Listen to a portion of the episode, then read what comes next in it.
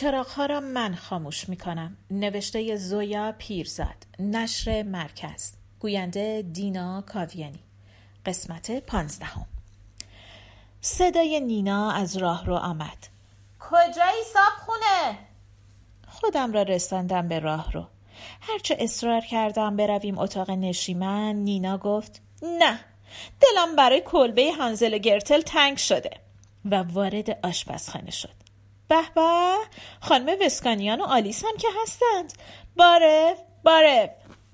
آلیس با دستهای باز رفت طرف نینا و ویولت و هر دو را بغل کرد و بوسید. مادر جواب سلام نینا را نداد. ویولت دور و بر را نگاه کرد و گفت چه آشپزخونه بامزه‌ای. آلیس به نینا گفت همین الان به کلاریس گفتم دلم برای نینا یه ذره شده. مادر به من و نینا و ویالت و در و دیوار آشپزخانه چشم قره رفت و تا پرسیدم صندلی برای همه هست دوباره زنگ زدند و از راهرو صدای آرمینه و آرسینه بلند شد. سلام عمو امیل. سلام خانم سیمانیان. داشتیم می آمدیم دنبالت امیلی. همه تو آشپزخونه. نه فرصت فکر کردن پیدا کردم نه حرکت کردن. مادر و پسر دم در آشپزخانه ایستاده بودند. چند لحظه سکوت شد. فقط صدای ویولت بود که زیر لب آهنگی زمزمه می کرد. توری پنجره را باز کرده بود و پشت به ما گل نخودی ها را بو می کرد. اولین کسی که حرف زد خواهرم بود. شق و رق رفت طرف خانم سیمونیان و دست جلو برد. عصر شما بخیر. بنده علیس بسکنیان، خواهر کلاریس. دو قلوها که با سوفی و امیلی پشت سیمونیان ها ایستاده بودند پق خندیدند و قبل از اینکه نگاه هم به نگاهشان بیفتد در رفتند. اگر وضع عادی بود لحن غیر عادی معرفی آلیس و هیکل تنومندش کنار اندام کوچک خانم سیمونیان مرا هم میخنداند. حالا آلیس داشت با امیل دست میداد. خیلی خوشوقتم. مشتاق زیارت جنابالی و سرکار مادرتون بودم. کلاریس خیلی از شما تعریف کرده. من کی تعریف کردم؟ چرا آلیس لفظ قلم حرف میزند؟ چرا همه شهر امروز عصر جمع شده توی آشپزخانه من؟ صدایی گفت چه گلای خوشبویی. همه برگشتیم طرف پنجره. ویولت با بلوز قرمز، دامن سفید کلوش و گوشواره های حلقه‌ای تکیه داده بود به چارچوب پنجره. موهایش زیر نوری که از پنجره میتابید کم رنگتر به نظر می آمد. بعد از اینکه همه را به همه معرفی کردم تعارف کردم برویم اتاق نشیمن. خانم سیمونیان گفت داشتند میرفتند بازار کویتی ها و سر راه آمدند چون امیل میخواست چیزی به من بدهد. بعد سری برای نینا تکان داد و چرخید طرف مادر که داشت چیزی میپرسید. آلیس برای امیل و مادرش پشت چشم نازک کرد که هیچ کدام ندیدند. دست انداخت دور کمر نینا و راه افتاد طرف اتاق نشیمن. چه خوب شد دیدمت. میخواستم امشب تلفن کنم. مادر به خانم سیمونیان میگفت مرحوم پدرتون با مرحوم پدرم دوست بودند. در جشن ازدواج شما هم دعوت داشتند. البته من نه، چون بچه بودم. ولی دوباره تعارف کردم برویم اتاق نشیمن. خانم سیمونیان زیر لب چیزی گفت و برگشت طرف پسرش. من هم برگشتم طرف پسرش. نگاه هر دوی من نگاه امیل را دنبال کرد تا رسید به پنجره. ویولت گل نخودی سفیدی توی دست هم میچرخاند و لبخند میزد. مادر گفت حیف از اون خونه بزرگ و قشنگ که فروختید. دیروز به کلاریس میگفتم. خانم سیمونیان گفت امیل. مادر گفت به کلاریس میگفتم. خانم سیمونیان بلندتر گفت امیل. برگشت و از آشپزخانه بیرون رفت. دنبال امیل که دنبال مادرش تقریباً دوید تقریباً دویدم. وسط راهباری که برگشت بسته یه توی دستش را دراز کرد طرفم. دیروز صندوق کتابا را باز کردم. خانم سیمونیان فریاد زد امیلی. دست دراز کردم و بسته را گرفتم و نگاهش کردم و سر که بلند کردم کسی توی حیاط نبود و در فلزی نیمه باز بود. برگشتم به آشپزخانه. مادر داشت پیشخان را دستمال می کشید. مادر معمولاً تند کار می کرد، اما وقتهایی که عصبانی بود حرکاتش شبیه فیلم های قدیمی می شد. سریع و منقطع. ویولت خیره شده بود به مادر. مرا که دید گفت چقدر تند کار می کنند. راستی همسایتون چه خانم کوچولوی بامزه‌ای بود، ولی انگار از چیزی عصبانی شد نه؟ مادر چرخید طرف ویولت. بله که عصبانی شد. عصبانی شد چون گفتم چرا خونه‌ای به اون قشنگی رو فروخته. عصبانی شد چون فهمید از سیر تا پیاز زندگیشو میدونم و جلوی من نمیتونه قمپز در کنه. عصبانی شد چون گفتم وقت عروسیش من بچه بودم. دروغ که نگفتم. پشت به ما کرد و دوباره افتاد به جان پیشخان. ویولت با دهان نیمه باز چند لحظه به دست مادر نگاه کرد که تند تند روی پیشخان دایره میزد. بعد تک مویی را که افتاده بود روی صورت پس زد و گفت آها پس برای این عصبانی شد. دستمال را از دست مادر گرفتم و همراه ویولت فرستادمش به اتاق نشیمن. تنها که شدم چند لحظه دو دستم را گذاشتم روی سر. بعد نفس بلندی کشیدم. بعد فنجان‌های قهوه خوری را چیدم توی سینی و قهوه جوش را گذاشتم روی اجاق. حالم هیچ خوب نبود. خسته و عصبانی و دلخور بودم. از دست آلیس، از دست مادر، از دست نینا که بیخبر سر و کلش پیدا شده بود، یا از دست خودم و اینکه چرا دنبال امیل و مادرش دویده بودم. قهوه از کنارهای قهوه جوش شروع کرد به جوشیدن. هرچه دایره وسط قهوه کوچکتر می شد نفسهایم تندتر می شد. درست لحظه‌ای که باید شعله را خاموش می کردم دو صدا با هم گفتند ماما اجازه داریم که؟ برگشتم داد زدم نه اجازه ندارید. با فش سر رفتن قهوه چرخیدم. به قهوه جوش نیمه خالی نگاه کردم و به اجاق کثیف و چشمهایم را بستم. از راهرو صدای آرمینه را شنیدم. عصبانی شد چون که قهوه سر رفت. آرسینه گفت نه اول عصبانی شد بعد قهوه سر رفت. قهوه جوش را زیر شیر ظرفشویی شستم. دوباره قهوه پیمانه کردم، دوباره شکر، دوباره آب. سینی به دست وارد اتاق نشیمن که شدم، آلیس به نینا می گفت چه زحمتی؟ هیچ زحمتی نیست. الان تلفن می کنم به گارنیک. چشمش به من افتاد و گفت قرار شده شام دوره هم باشیم. تلفن می کنی به گارنیک؟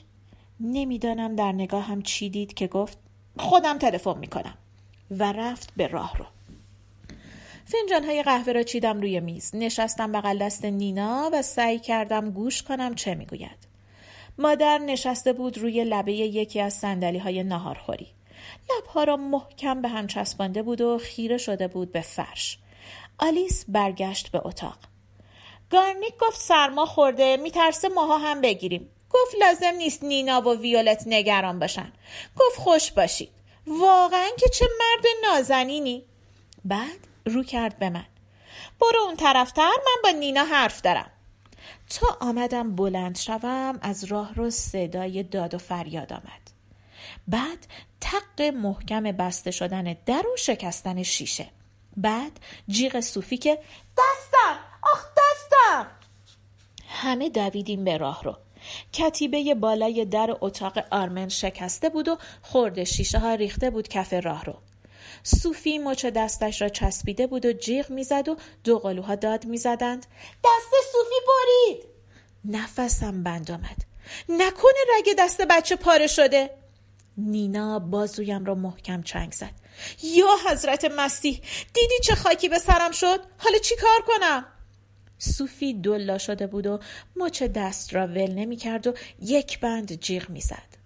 دو قلوها همدیگر را بغل کرده بودند و گریه می کردند. مادر پشت سر هم می زد به گونهش و می گفت لعنت بر شیطون. آلیس با سرعتی که از هیکل تنومندش بعید بود دوید جلو. دست سوفی را کشید و داد زد ول کن ببینم چی شده. همه یک لحظه ساکت شدند و آلیس مچ سوفی را بالا گرفت، طوری که همه خراشیدگی کوچک روی مچ را دیدیم. آلیس خم شد و زل زد توی صورت سوفی. پری روزا موشی آورده بودن بیمارستان که همین بلا سرش اومده بود. اگه گفتی چی شد؟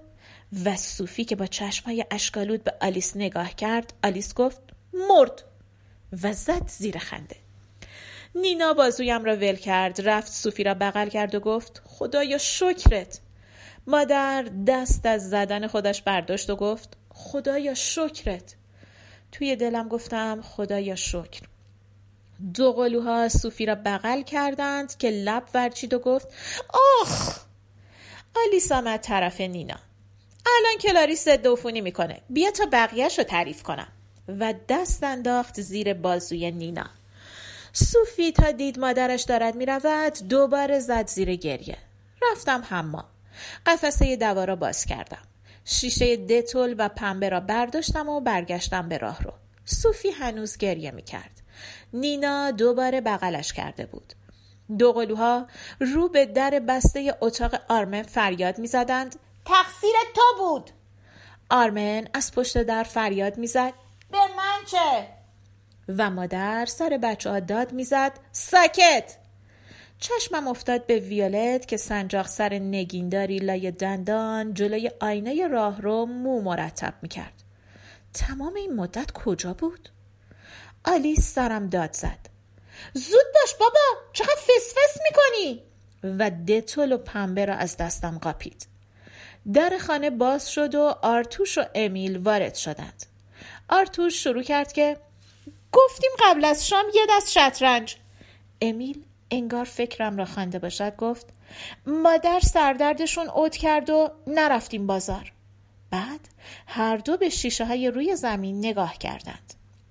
سوفی با دیدن تماشاچی های جدید باز زده بود زیر گریه و آلیس تند تند جای خراشیدگی را ضد عفونی می کرد. نینا و دوقلوها و مادر همه با هم ماجرا را تعریف می کردند. نگاهم افتاد به ویولت. لبخند زد و سنجاق سر از لای دندان افتاد زمین. دستش را گرفت جلوی دهان و گفت وای. بعد خم شد، سنجاق را برداشت.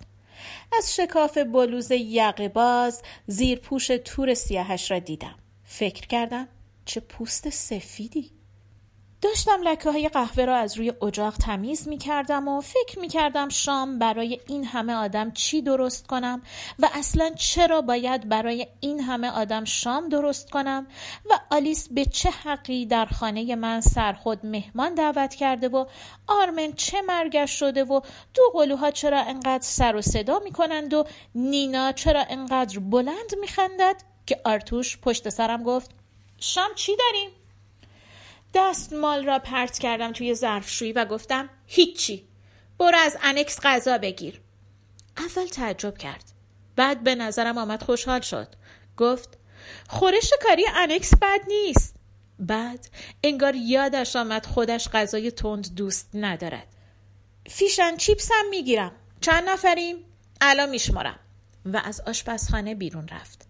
بچه ها عاشق ماهی برشته و سیب زمینی سرخ کرده ی رستوران آنیکس بودند. چند بار خودم برایشان درست کرده بودم ولی هر بار لب ورچیده بودند که به خوشمزدگی مال آنیکس نیست. شورولت بعد از چند دقیقه ادا اصول روشن شد و راه افتاد و مادر وارد آشپزخانه شد. پس که آقای مهندس از خدا خواسته رفت دنبال غذای بیرون. آره؟ لابد رفته سراغ کباب ترکی بازار مم. با سمبوسه که هزار هزار مگس روش رژه رفته. اه. ویولت به آشپزخانه آمد. داشت با بند زیرپوشش ور می رفت. گفتند از آنیکس غذا می گیرن. دیشب با نینا و گارنیک رفتیم آنیکس، پلو خورش کاری خوردیم، خیلی خوشمزه بود. مادر مثل اینکه بخواهد قد ویولت را دقیق اندازه بگیرد، از نوک موهای انگار از قصد نامرتب تا نوک کفش‌های پاشنه بلند را برانداز کرد و گفت آنیکس نه و آنیکس، غذاشم برای غذای خونگی نخورده ها خوشمزه است. و بلندتر و محکمتر از دوباره قبل هوم و اه کرد و از آشپزخانه بیرون رفت. ویولت خندید. انگلیسی من افتضاحه. بعد گفت داری سالاد درست میکنی؟ کمک بکنم؟ اگر وقت دیگری بود حتما میگفتم زحمت نکش، خودم درست میکنم. وقت دیگری نبود. پیاز درشتی گذاشتم روی میز و گفتم پوست بکن. بیست و شش. روزم بد شروع شد. تا آرتوش پرسید عینکم رو ندیدی؟ گفتم روی پیشونی من ننوشته مأمور پیدا کردن اشیای گم شده. نان ساندویچی برای خوراکی زنگ تفریح بچه ها نداشتم. پول دادم بیسکویت بخرند و چشم دو قلوها که برق زد گفتم چیپس و هله هوله نه، فقط بیسکویت، اونم بعد از نهار. و سعی کردم یادم بیاید ناهارخوری مدرسه آن روز چه غذایی میدهد و بچه ها آن غذا را دوست دارند یا نه. برنامه ناهارخوری یادم نیامد و در عوض یاد حرف نینا افتادم که اگر مثلا میگفتم امروز مدرسه خوراک ماهیچه دارد، بچه ها دوست ندارند، اخم میکرد که دوست دارم دوست ندارم یعنی چی؟ بچه باید عادت کنه هرچی گذاشتن روی میز بخوره. پایین روپوش آرسینه را که تا شده بود صاف کردم و فکر کردم شاید هم حق با نیناست. آرمن اسکناس را گذاشت توی جیب و بی خداحافظی از خانه بیرون زد. از دیروز چند بار با دو قلوها دعوا کرده بود. با من و پدرش حرف نزده بود و تقریبا چیزی نخورده بود. حوصله نکردم یادآوری کنم که مبادا باز از مدرسه بزنی بیرون دنبال نون لواش. پسرهای دبیرستان میگفتند خوراکی از منزل آوردن کار بچه ننه هاست.